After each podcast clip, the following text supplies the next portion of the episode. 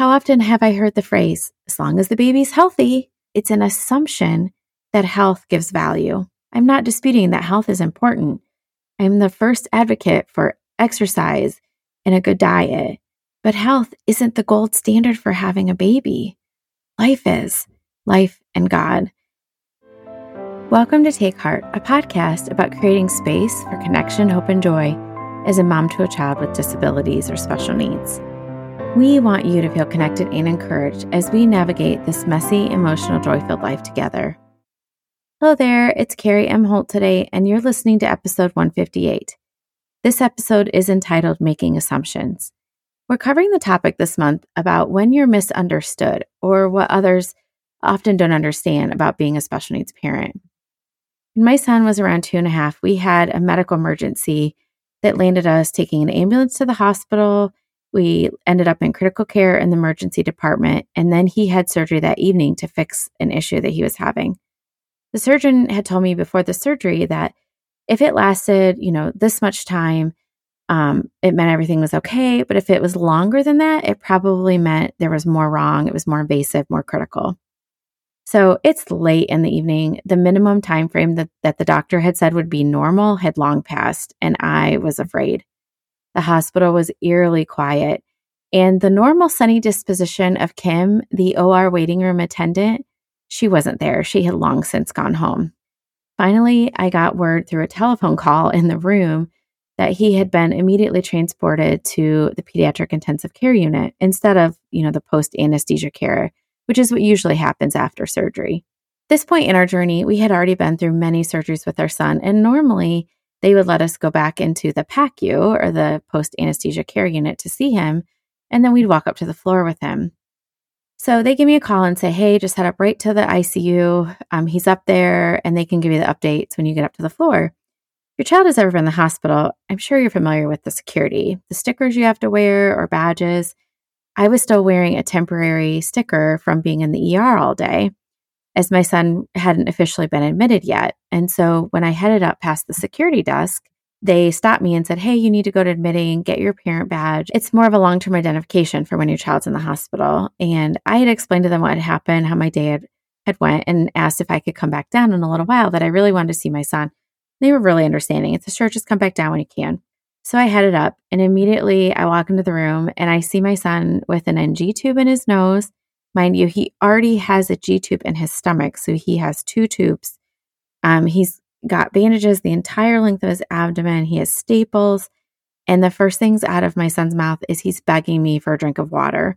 If your child has ever had surgery or any type of abdominal surgery, you know that it takes hours, sometimes even days before they will let your child drink anything or eat anything. As soon as his nurse saw me, instead of introducing herself or giving me an update, she accusingly turns around and says, You need to go downstairs and get a parent badge. Now, I don't know if their floor manager had been preaching to the nurses about parent identification or what her deal was, but I was mad and I also wanted to cry. My day had been horrible, traumatic, super stressful. I already knew about the parent badge thing. Goodness gracious, all she had to do was just ask a question. And I would have told her I had already walked past security. But that night ended up being one of the worst nights I've ever had in our journey of 60 surgeries in the hospital. Her nursing care was less than stellar, and I didn't trust her. A million things went wrong. And honestly, I felt like she was just doing her job. She wasn't actually caring for my son. What is it about being misunderstood that causes our hackles to rise and the mama bear to take over? We want to fight, defend, and sometimes even fight back. How often have we made assumptions or been on the receiving end of assumptions about our kids? Probably more times than we can count. I will say I am noticing small perspective changes in the world around the stigmas about children with disabilities, but there are still many prejudices, incorrect preconceived ideas, and honestly outright lies that people believe about children with special needs, mental, physical learning, the whole category of all of that. If you had to tell someone the top three things that you wish others understood about being a mom to a child with a physical, mental, or behavioral disability, what would it be? So, in today's podcast, I want to talk about the three things I wish people understood about being a parent to a child in a wheelchair, three ways to handle being misunderstood. And then one thing we should always remember when we're in situations when a misunderstanding happens. First of all, I wish people understood that my grief is just as heavy as losing someone and it doesn't go away. This is something I wish I had understood at the beginning of my journey, but the grief is just always there and I'm always living somewhere in the cycle. It still hurts. The disappointment, the anniversary dates, the diagnosis dates, the surgery anniversaries. Sometimes there's the anticipatory grief when we anticipate what will happen in the next surgery or doctor's appointment, and we grieve and feel sad because of it. We anticipate this grief because we fear for the future of our children. And I feel like sometimes people just don't get that, yes, I'm still living in a grieving cycle. And it's something that I have to deal with daily. We all deal with this daily when our kids don't reach milestones that other kids are reaching, or we fear for our children's future. The second thing I wish people understood about being a special needs mom is just because my son doesn't walk doesn't mean he's younger or that he's less than. I cannot tell you how often I have watched others treat our son like he's a little child. He's 17 just because he sits down. Doesn't need to be patted on the head. Or how often have I heard the phrase, as long as the baby's healthy? I think this goes right along with the same idea because it's an assumption that health gives value. I'm not disputing that health is important. I'm the first advocate for exercise and a good diet. And I am thankful I have three neurotypical kids. But health isn't the gold standard for having a baby. Life is life and God. And I would really love it if other people would treat my son as the person he is first and the disability second. And I'm sure many of you can relate to that. The third thing that I wish people understood about being a special needs mom is that it's lonely and it means being left behind. This point kind of goes along with the first point of grief, but when all of your friends who have kids who are moving on to get their driver's license, applying for college, and your child is not, it's heavy. Sometimes all we're doing is our best to keep our child alive or at some level of health. You know, you're always putting out a fire, an infection here, a hospital stay there. It's normal as a parent, as our kids age, to expect them to need less care, to be more independent. And with some kids with disabilities, that does happen. But frankly, most of us are still in some early stages of caregiving. And we're going to be caregiving for our kids for the rest of their lives and ours. And this means we're lonely. We're constantly on guard looking for medical issues, calling doctors, and like I said earlier, putting out fires. So if one day you ask me how I am and the tears come, that's why. The life of a special needs parent is grinding and hard, and it's one that's very lonely. Now, let's switch gears though and talk about what do we do when we are misunderstood? We have that confrontation in the parking lot, or a doctor misunderstands. First of all, I think it's really important for us to evaluate whether it's worth it to address the misunderstanding. When I look at Jesus in the New Testament, he didn't always address the jeers and confrontations about who he was and why he was there. But he did seem to address the honest questions of those who were truly seeking answers. And I like that guideline. I think in this, we also have to account for the contact that that person is going to have with our kids. If it's a teacher or a grandparent, for instance, a volunteer at church, we may need to address the misunderstanding. When I think about confrontation, it is not my favorite. I like to talk big about what I would say, but in a one on one situation, I'm a nervous, shaking mess. I love the scripture in Exodus 14. The Israelites are finally leaving Egypt from the bondage and slavery that they've been in, but they're stuck between the Egyptians following them in the Red Sea. They start to complain that Moses had taken them from Egypt just to die. And Moses tells them in Exodus 14 14, For the Egyptians whom you see today, you shall never see again. The Lord will fight for you, and you have only to be silent. We have to evaluate whether the misunderstanding that's happening with our children is worth it to be addressed or not. There are times when it is best to be silent and let God do the fighting for us. Remember, He cares about every detail. Ask Him for wisdom to know when to be silent, when to speak up, and sometimes maybe when to fight just a little. The second thing I've learned about how to handle misunderstandings with others is ask a question before making an assumption. It goes back to the first story that I opened the podcast with. It can be easy to assume that the world is out to get us, misunderstand us, or even treat our children poorly.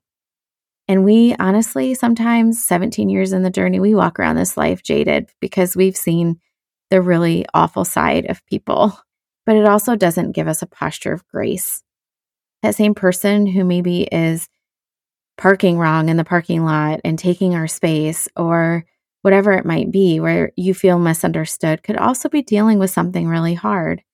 If we always have this posture of fight first and ask questions later, we're going to live our life close fisted. We should always assume best intent. And honestly, I'm talking to myself when I say this because it's so hard. I always assume the worst about other people, but I'm learning to assume the best intent, or at the very least, maybe they just don't know. Maybe they just really don't get it and they don't have the right words to, to ask the question in the right way that's not going to ruffle our feathers. But let's give them grace. And maybe we ask more questions so we can clarify what they're actually saying to us. Think it's also really important to ask ourselves these questions Why does this bother me so much? What's the real underlying reason? Sometimes when we react to certain situations, it's not really about our kids at all it's about us. The situation we're encountering is bringing us shame. We feel guilt over our mothering, or maybe we're just, we just feel helpless because we don't have the power to protect our kids from the cruelty of the world. So remember when you are misunderstood, these three things. First of all, evaluate whether it's worth it to address it in the moment. Ask a question before making an assumption. And lastly, ask yourself that question What's really going on here? Why does this bother me so much? And get to the root of that. Lastly, the most important thing I want you to hear in this episode today is first of all, you are not alone. Not only is there me and Amy and Sara, there are other special needs parents out there who feel the same way that you do. And lastly, and most importantly, Jesus knows. He knows what it's like to be rejected, despised, oppressed, falsely accused, mocked, and afflicted. Jesus understands. I don't have time to read this whole passage here, but I would encourage you to read Isaiah 53, especially when you feel like your child is the only one in the world who doesn't have any friends. If anyone knows what it's like to experience injustice, it's Jesus. And the crazy thing is, he chose it. He chose it for you and for me. He chose it because he desired an intimate relationship with us, and it could only come through his death and resurrection. He chose for us to have redemption and for us not to wear any of this shame. And the assumption that he makes about you is that he loves you. The hairs of your head are numbered. Your days have been designed before the earth came into being and Jesus thinks you're worth dying for. Lastly, I want to close with the words from a worship song that I dearly love called No Other King by North Point Worship, because I think it just drives this point home about how much Jesus loves us and how much he understands how we feel. No other king would kneel to wash my feet, prepare a table for his enemies, lay down his glory for the least of these. No other king would touch a leper's skin, open his arms to let the outcast in, respond with mercy in the face of sin. Jesus, no one is like you. Jesus, there is no one beside you. Of this I am convinced, no greater love exists. Forever, all my hope is in no other king. No other king would stand the mockery, be led to slaughter, and refuse to speak. Take up a cross and choose to die with thieves. Take up a cross and give his life for me. No other king has risen from the dead, knocked down the gates of hell with just one breath. No other king will reign until the end. This is Jesus. Don't forget, Jesus is your king. No greater love exists for you, and he is your defender. Have a wonderful day.